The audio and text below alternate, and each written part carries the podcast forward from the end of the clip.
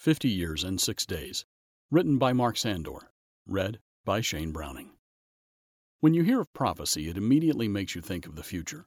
Those of us who believe the Bible is the inspired Word of God often look towards the prophecies of God's future intervention in the world affairs to take heart in a troubled world.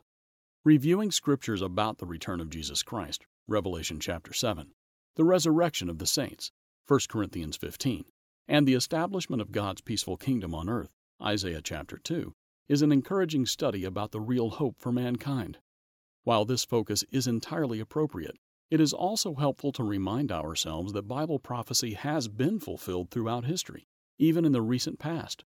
Fifty years ago, the tiny nation of Israel won a conflict known as the Six Day War. One major result of this war shows us an aspect of how God will fulfill his plan at the end of the age.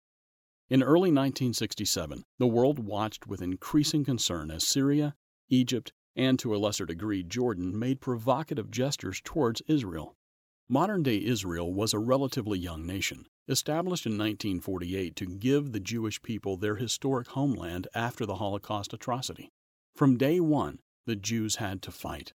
The ancient land of Israel had been occupied for centuries by many different nations, and had been under Ottoman control until the end of World War I.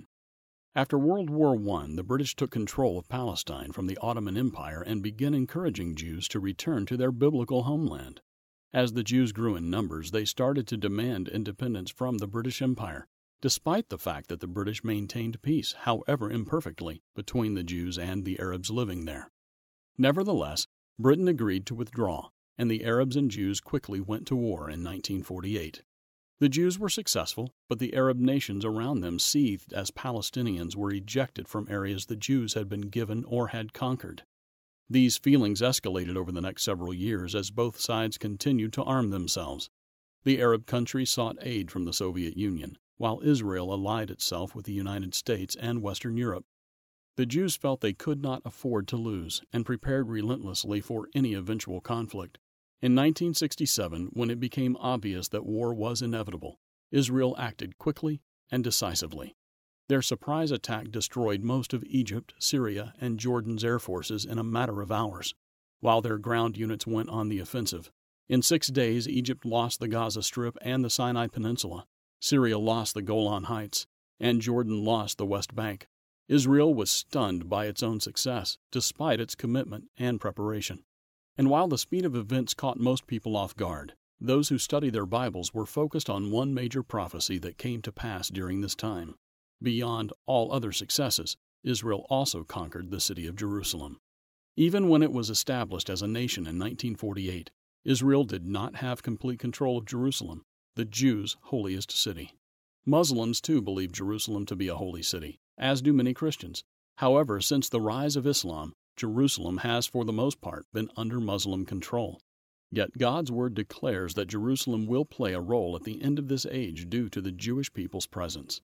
Zechariah chapter 12 verses 1 through 3 declare that Jerusalem will be troubled, but will perplex the nations who trouble it.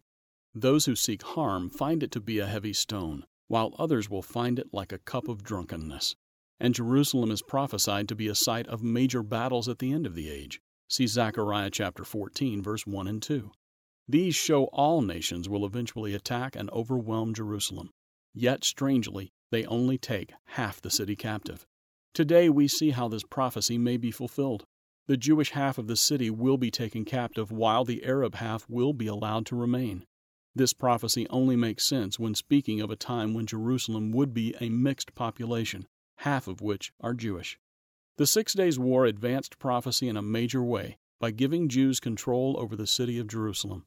While there are many prophecies yet to be fulfilled, those of us who believe the Bible should be reminded that God's hand has been guiding world affairs to bring us all closer to the end of this age. Learn more by ordering the booklet, The Middle Eastern Prophecy, today.